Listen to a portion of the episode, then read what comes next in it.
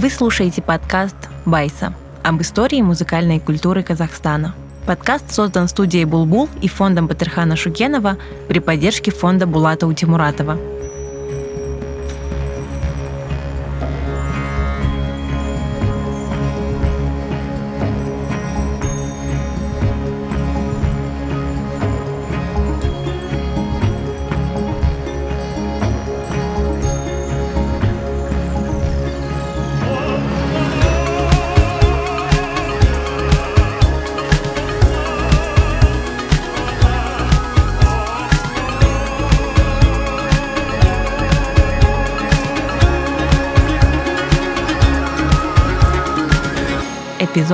1.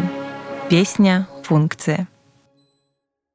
Мы решили начать наш подкаст с эпизода об обрядовой музыке как корневой основы казахского музыкального языка и мышления. Казахская традиционная музыка неразрывно связана с религиозными представлениями и мифологической картиной мира древних тюрков. Тюрки верили, что Вселенная состоит из видимого и скрытого миров, а объединяют эти два мира — музыка и музыкальные инструменты. Существует много легенд, в которых создание музыкальных инструментов связано с сотворением мира. Музыкальные инструменты воспринимались как атрибуты гармонии и силы, способные уравновешивать и организовывать Вселенную, общаться с духами, населяющими другие миры, нести жизненно важную информацию. И с их помощью особые люди, баксы и жирау, киши и акины, могли прикоснуться к незримому, помочь народу и конкретному человеку, упорядочивать время и пространство.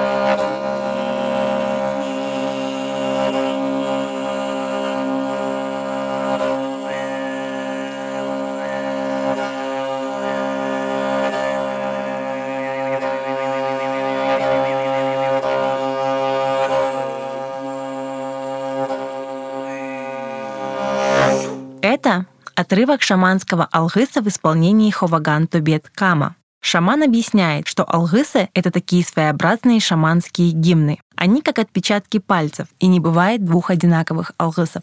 Это был фрагмент, часть. То есть, э, если говорить о тексте, то ата бабам заманынан келе жатқан ұраныменен аруақтардан келген көзімменен сөзімменен қолымменен күшімменен келіңдер көріңдер ерен оңғындарыңнан шығыңдар. То есть эта песня как бы я говорю что я хован төлеткам я благодаря силам, которые пришли от моих предков, благодаря силам, которые пришли от э, моих духов, союзников, помощников, призываю вас э, э, духи окружающего пространства, духи местности, духи рек, гор, духи огня. Вызываю к тебе, Тенгри, мать моя Умай, услышь меня, а, вложи в мои уши то, что я должен услышать, дай мне сил, а, которые я должен использовать во благо, ну и в таком роде. Бауржан Желкибаев, так зовут шамана в обычной жизни, сколько себя помнит, всегда находился в духовном поиске.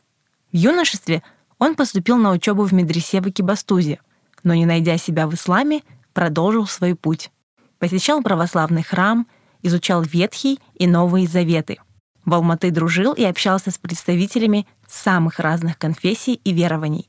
Спустя годы поисков он встретил своего главного учителя и наставницу, Надежду Сад, потомственную шаманку из Тывы.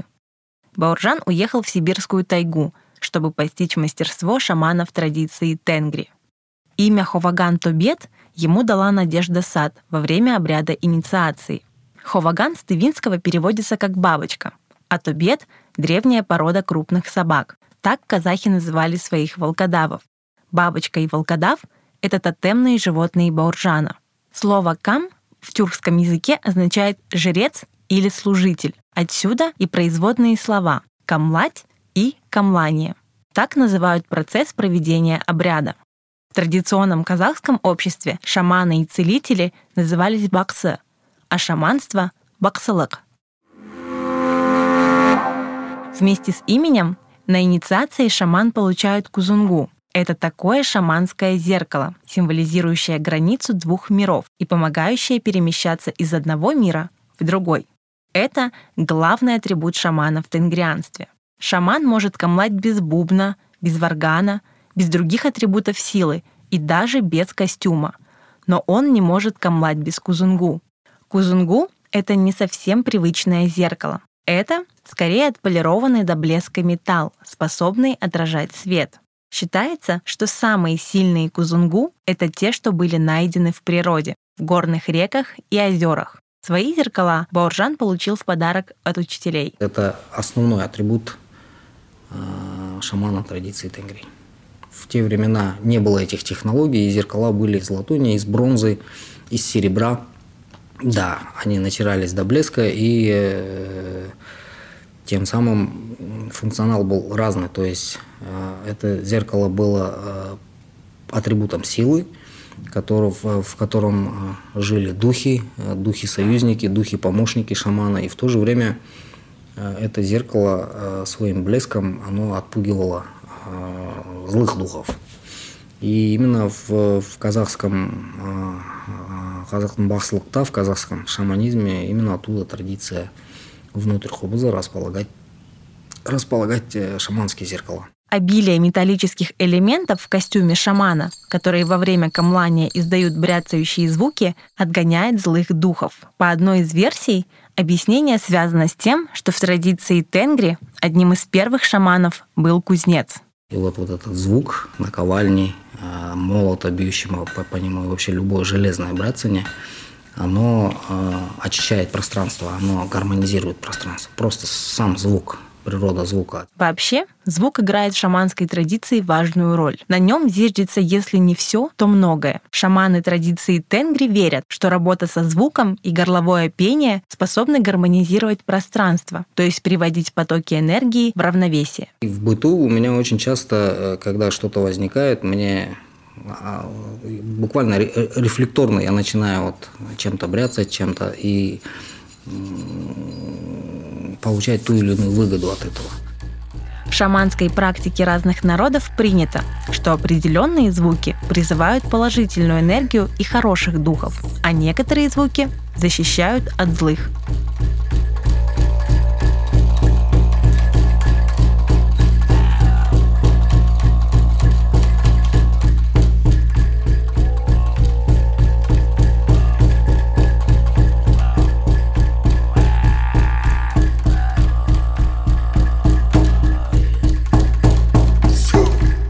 Хавагана есть несколько народных инструментов.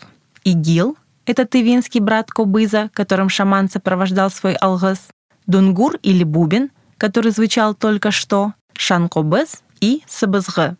Казахские шаманы использовали в качестве музыкальных инструментов кобыз, дабыл, дангара и асатаяк. Практически всегда хуваган носит с собой шан-кобыз из-за его компактного размера.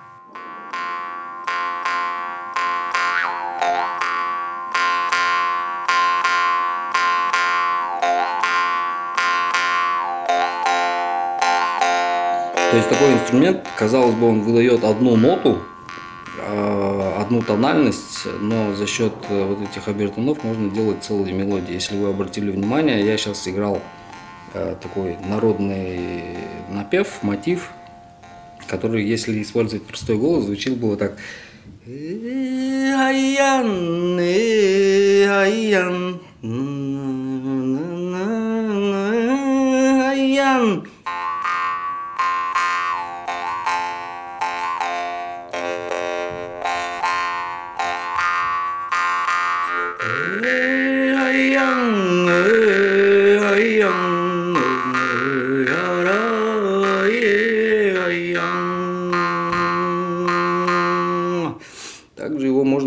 использовать э, совместно с, с, с хомей, с, с горловым пением.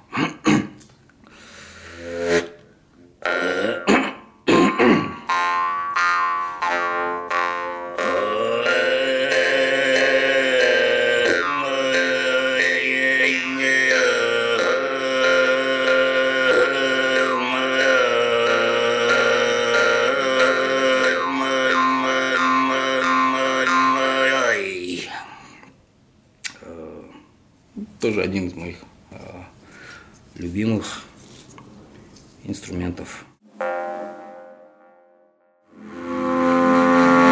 По словам Ховагана, музыка народов тюркской группы тесно связана с окружающим миром. Это имитация звуков живой и неживой природы. Во-первых, вся музыка, вся композиционность, она связана с природой, с матерью природы. То есть вся музыка – это имитация. Имитация э, крика верблюда, крика ворона – Э, имитация э, ржущей или скачущей лошади, имитация э, клюкота журавлей, имитация воя волка. То есть эти звуки вы не раз и часто, наверное, слышали. И вот именно подражание природе в горловом пении есть такие стили, кроме основных базовых, там, Каргара, Хомей Сагыт, есть еще такие стили, как Эзенгелер или Борган Надр – и эти звуки, они имитируют звук бурно бурлящий, не спускающийся с гор горной реки.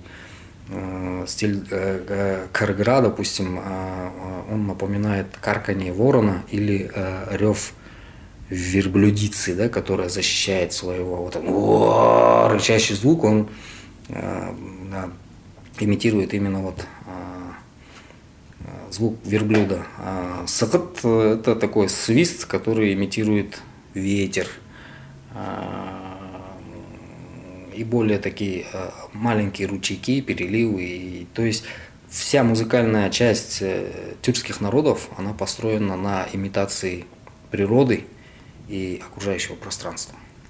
И оттуда уже строится вот эта вся музыкальность, композиционность, завершенность и все остальное.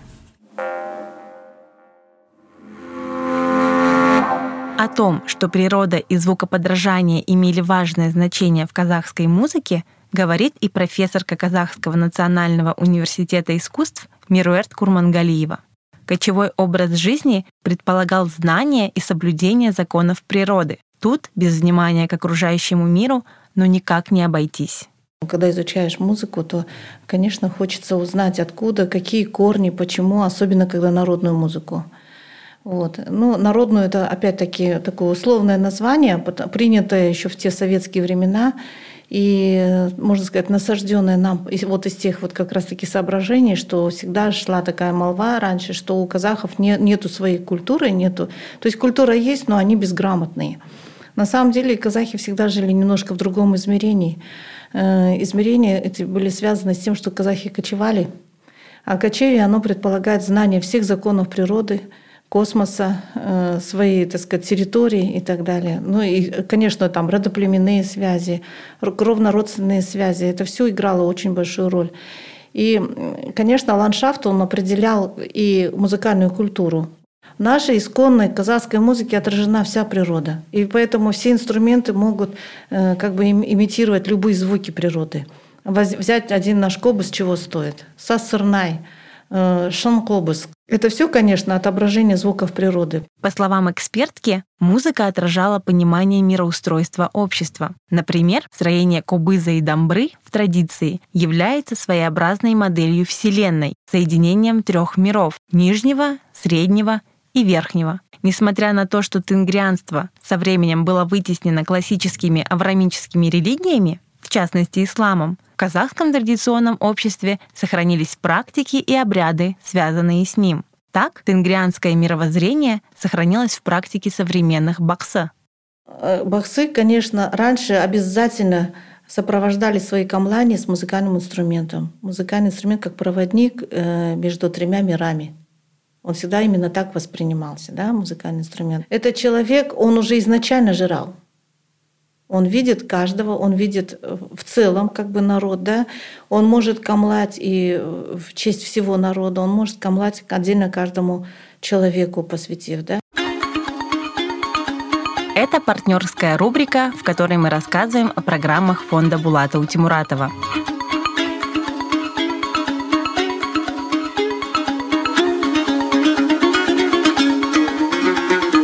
Сегодня мы расскажем о том, как музыка и голосовые практики помогают детям в спектре аутистических расстройств лучше понять свои эмоции и донести их до окружающих. Для этого мы попросили тренерку-преподавательницу ресурсного центра при аутизм-центре Асыл Мирас Елену Цой рассказать нам о практиках, которые они используют вместе с детьми. За период работы первый аутизм-центр открылся в 2015 году, и вот с тех пор мы наблюдали немалое количество детей с расстройствами аутистического спектра, которые успокаивались за счет того, что они начинали напевать какую-то знакомую им песню. Так они могли показать то, что их не интересует, то, что сейчас предлагает, например, педагог или родитель. И они хотели бы, может быть, взять паузу, отдохнуть, самовосстановиться. И в данном случае пение песни приносило им какой-то релаксирующий эффект. Вместе с коллегами Елена обучает новых сотрудников аутизм-центра «Салмирас», внедряет методики работы с детьми и курирует программы интервенции. Это такой профессиональный термин, который обозначает комплекс действий, направленный на развитие социальных навыков.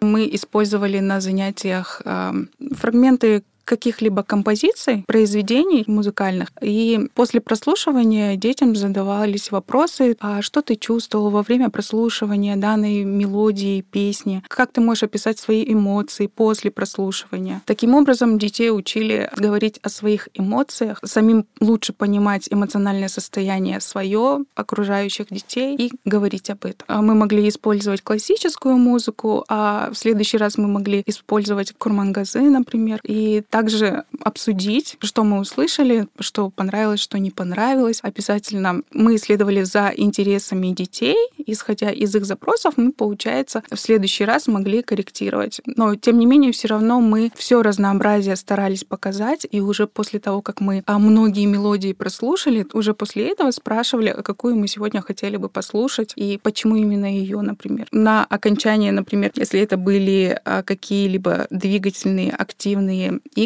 После них мы использовали мини-релаксации пятиминутные, когда дети могли просто полежать и послушать звуки природы, что тоже способствовало снижению уровня возбуждения и стабилизации эмоционального состояния.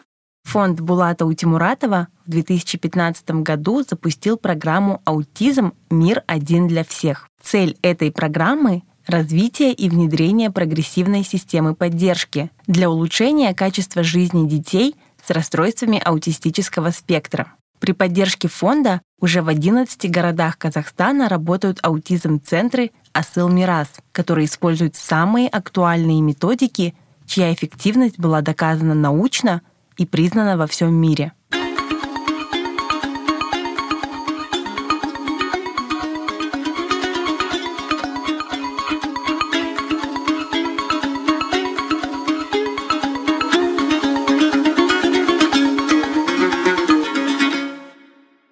Советское время боксы подвергались гонениям, а играть на кубызе, инструменте бокса, запрещалось.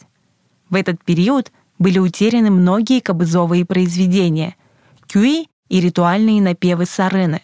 Чудом эту традицию удалось сохранить. Какие-то произведения были переложены для других инструментов – дамбры и сабызгы. У меня друг был, да, Марком Базарал Муптикеев. И мы с ним поехали в Шанхай на конференцию, и там была засуха. Но там очень было в июле очень э, жарко, и так что одежда прям липла, настолько душно и сыро. В других областях Китая в то время был проливной дождь, и там топило регионами. Ну, я потом взмолилась и говорю, базаралы говорят, что ты знаешь кюй, с помощью которого можно вызвать дождь. Он говорит, знаю. Я говорю, вызови, но невозможно дышать. Мы в гостинице сидели внизу, разговаривали. Он говорит, это же страшно, ты знаешь, я сейчас вызову, у них и так здесь потоп. Что будет с Шанхаем потом? Я говорю, ну что, хоть что-то делать, чтобы ветерок хотя бы подул. Он говорит, ну я начну кью играть. Он начал играть. Я была сама свидетелем, как над Шанхаем зависли тучи. Он говорит, ой, Болда говорит, больше не буду играть. Вот, поэтому боксы, когда вызывали дождь, на обряде обязательно играли кюи. Кроме бокса, тенгрианское мировоззрение отражалось и в творчестве других носителей традиционного искусства – Салсире, Акынов и Жирау. С ними связывают и 12-летний жизненный цикл казахов, мушель-жаз. Первый мушель 13 лет, потом 25 лет, и для каждого мушеля были свои носители искусства и культуры. Вот. И первый мушель с 13 до 25 лет обслуживали салсеры. Это те, которых вы называете Буржан Сал, Мухит Сал, Ахан Сире, очень Худайберген Сире. Очень много их было в степи. Не все имена сохранились, к сожалению. Салсер – это тоже, можно сказать, сакральный певец, который нес благоденствие. Если он в аул заезжал, все считали, что в ауле будет все хорошо. Будет хороший приплод скота, будет э, хорошее кочевье, не будет убытков никаких, ну и так далее. Будет оно, э, этот, э, эта родовая община, она будет процветать. Поэтому встречали на ура. Сала и Сере — это народно-профессиональные композиторы и певцы. В их репертуаре, как правило, лирические песни. Исследователи описывают Салов и Сере как богато и ярко одетых певцов, которые путешествовали от аула к аулу в сопровождении своей команды – фокусников, полуанов, шутников. В ауле они одаривали его жительниц ценными подарками. Если вы посмотрите фильм «Бержан Сал», очень хорошо отражено. Там он приехал и начинает со своего камзола, со своего чапана вытаскивать разные украшения, раздавать девушкам. Если уже украшения заканчиваются, тогда рвали камзол на кусочки. Рым, деген. Рым понятие чисто наше казахское, до мусульманское. Вот. Э, для чего это делать? Для того, чтобы у девушки сложилась хорошо судьба.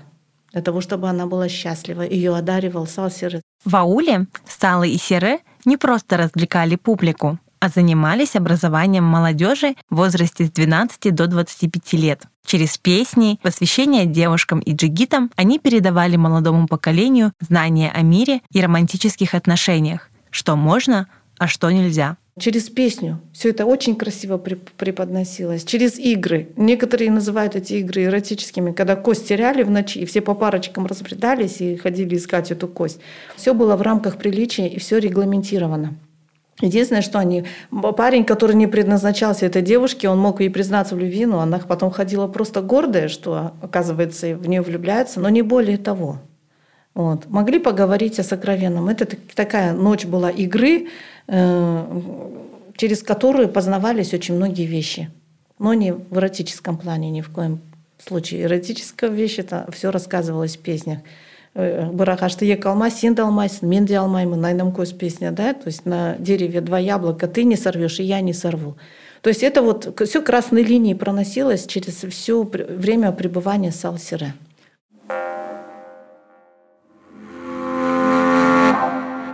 Следующий 12-летний цикл начинается с 25 и длится до 36 лет. В это время человек переходит от юности к зрелости. Этот период традиционно ассоциируют с творчеством акынов и акынок, певцов и певиц-импровизаторов.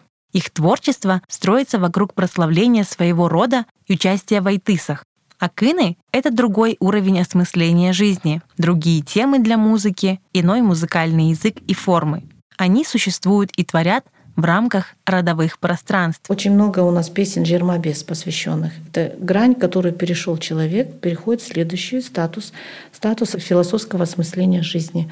Там уже вступают в свою борьбу за умы человека, так сказать, акыны. Если мы посмотрим э, слова акынов, то там, конечно, просто умопомрачительно. Мы немножко отошли от всего этого. Следующий мущель ассоциируется с мудростью. Этот этап олицетворяет искусство жирау, сказителей и певцов, которые по совместительству становились биями и советниками ханов. Их искусству характерна философская тема. Они затрагивают вопросы того, как обеспечить достойное будущее своему народу и миру в целом. Музыка и песня казахском обществе несли в себе самые разные функции. От передачи знаний молодому поколению до терапевтического проживания горя. Один из наиболее узнаваемых жанров, связанных с потерей, это жоктау. Название жоктау происходит от слова жок, по-казахски «нет». То есть традиция жоктау — это оплакивание того, кого не стало. Это очень древняя традиция, которая встречается у многих народов, как правило, в рамках похоронного обряда. Плакальщицы, например, есть в эпосах Гомера. По словам культуролога Зиры Наурызбаевой, Жоктау — это попытка упорядочить хаос, вызванный горем от потери близкого человека, и попытка придать этому самому горю социально приемлемый вид. В свое время очень я любила работу Фридриха Ницше «Рождение трагедии из духа музыки» от Древней Греции. Ну и, конечно, там много всего от самого Ницше было, но он объясняет такую вещь, что маленький вот такой вот упорядоченный мир наш человеческий, и вокруг хаос, бездна, смерть, да, и вот этот э, хаос, он может принимать две формы. Это дионисическое безумие хаотическое и э, аполлонический такой э, образы, когда всему, в том числе и горю, и хаосу, придаются красивые образы и социально приемлемые формы. То есть, с одной стороны, женщина просто плачет, выплескивая свое горе, но женщины, родственники, в то же время это вплетено в ритуал. А это всегда важно, чтобы любая вот такая вещь личностная, она, когда вплетена в ритуал, принимает социально приемлемую форму. Оплакивание продолжалось в течение года. В последний раз Жохтау исполняли на годовых поминках Жолдак Ас. Это событие подводило черту под трауром и знаменовало возвращение к обычной жизни. Первые дни женщины это очень много поют. Потом со временем, когда вот первая острота горя проходит, они поют это реже. В основном, когда приезжают новые люди выразить соболезнования, они перед ними это исполняют. И последний раз Жоктау исполняется на годовых поминках, в завершение годовых поминок, когда вот зарезают коня этого человека покойного. Если уходить вглубь мифологии, истории, то было представление о том, что конь, которого зарезали на годовые поминки, он будет служить своему хозяину на том свете. И что конь, он сам скучает по своему хозяину, тоскует и хочет умереть, ждет его годовых поминок. Было такое представление. И снимают траурное знамя, которая вот год над этой юртой находилась, я оповещала всех о том, что в этом доме траур, и нужно быть осторожным с жителями этого дома и выразить им соболезнование, зайти выразить соболезнование. Вот развивающееся на ветру знамя, а оно прикреплялось на копье,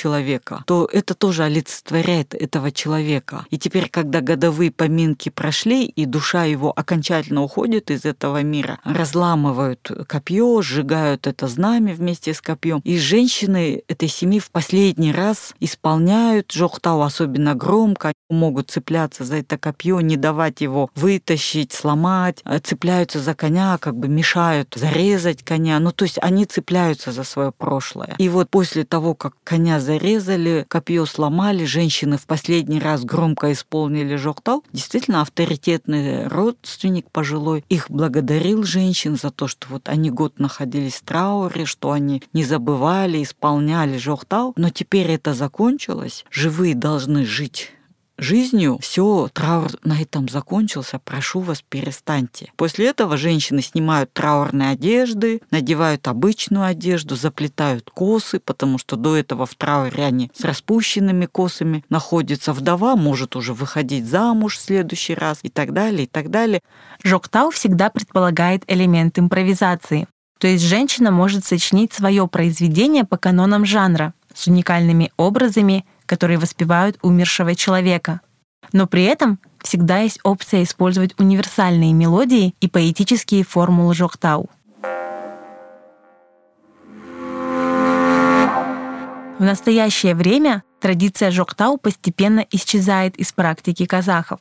Зира Наурызбаева вспоминает, что в 2014 году во время съемок фильма «Кунанбай» об отце Абая ее супруг, кинодраматург, писатель и кюйши Таласбека Симкулов, учил актрис исполнять жоктау. Они не сталкивались с этим ранее, поэтому он показывал им допустимые позы тела, предлагал конкретные традиционные мотивы. Она, во-первых, начала уходить уже в советское время, потом сейчас она выдавливается с одной стороны ислам, потому что для ислама оплакивать умершего — это как бы против Бога роптать, потому что Бог дал, Бог взял, и нужно с этим смириться. Горе — это возмущение против Бога, это ты, значит, ты плохой мусульманин, ты не согласен с Богом. Вот. С другой стороны, ну, западная э, культура, для которой тоже как-то вот громко кричать, рыдать, рвать на себе волосы, а женщины в первый период традиции могли волосы на себе рвать и лицо расцарапывать, и э, вообще какие-то такие табуированные вещи делать. Все это, конечно, в современном обществе выглядит неприемлемо. По словам культуролога, несмотря на это, в регионах по-прежнему есть носители традиции жоктау. Эта традиция жива на Мангустау и среди этнических казахов, которые многие десятилетия сохраняли ее за пределами Казахстана.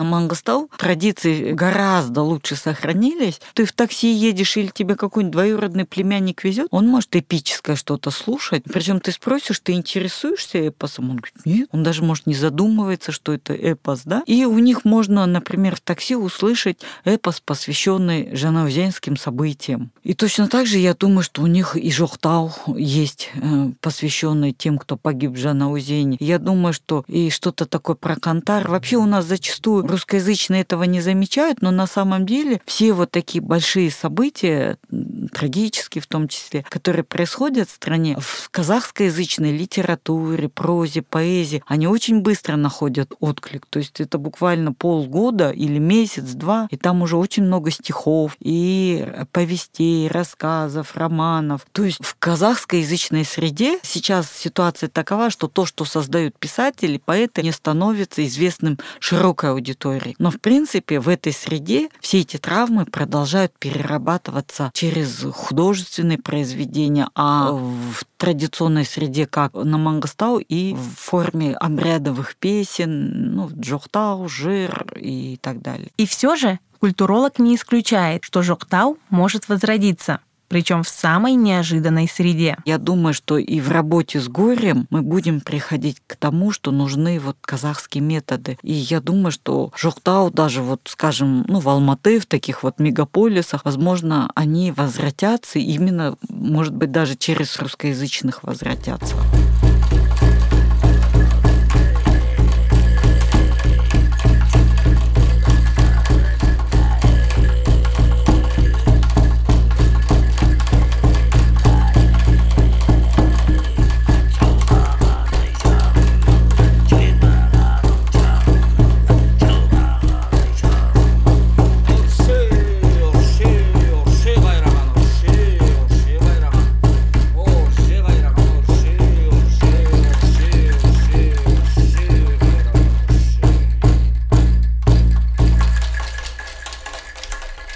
Вы прослушали эпизод о некоторых обрядовых жанрах и традиционной жанровой системе казахов. В следующем эпизоде мы расскажем о том, как профессиональные и народные певцы воспевали в своих песнях красоту родного края — гор, рек, жайляу, порой совмещая это с любовной лирикой. Над подкастом Байса работали редакторка и продюсерка Айсулута Ишибекова, редакторка подкаста на казахском языке Айкумыс Сиксенбаева, научная консультантка Раушан Джуманиязова, редакторка текстов на казахском языке Камшат Абдараим, звукорежиссер Дауд Джантасов, композитор Эмиль Досов, администраторка Анель Хасен, дизайнерка обложки Гульдана Тауасар, нараторы Айганым Рамазан и Айсулута Ишибекова. Голоса озвучил Салим Балгазин. Перевод подкаста на казахский язык сделал проект Фридрих Щегртке.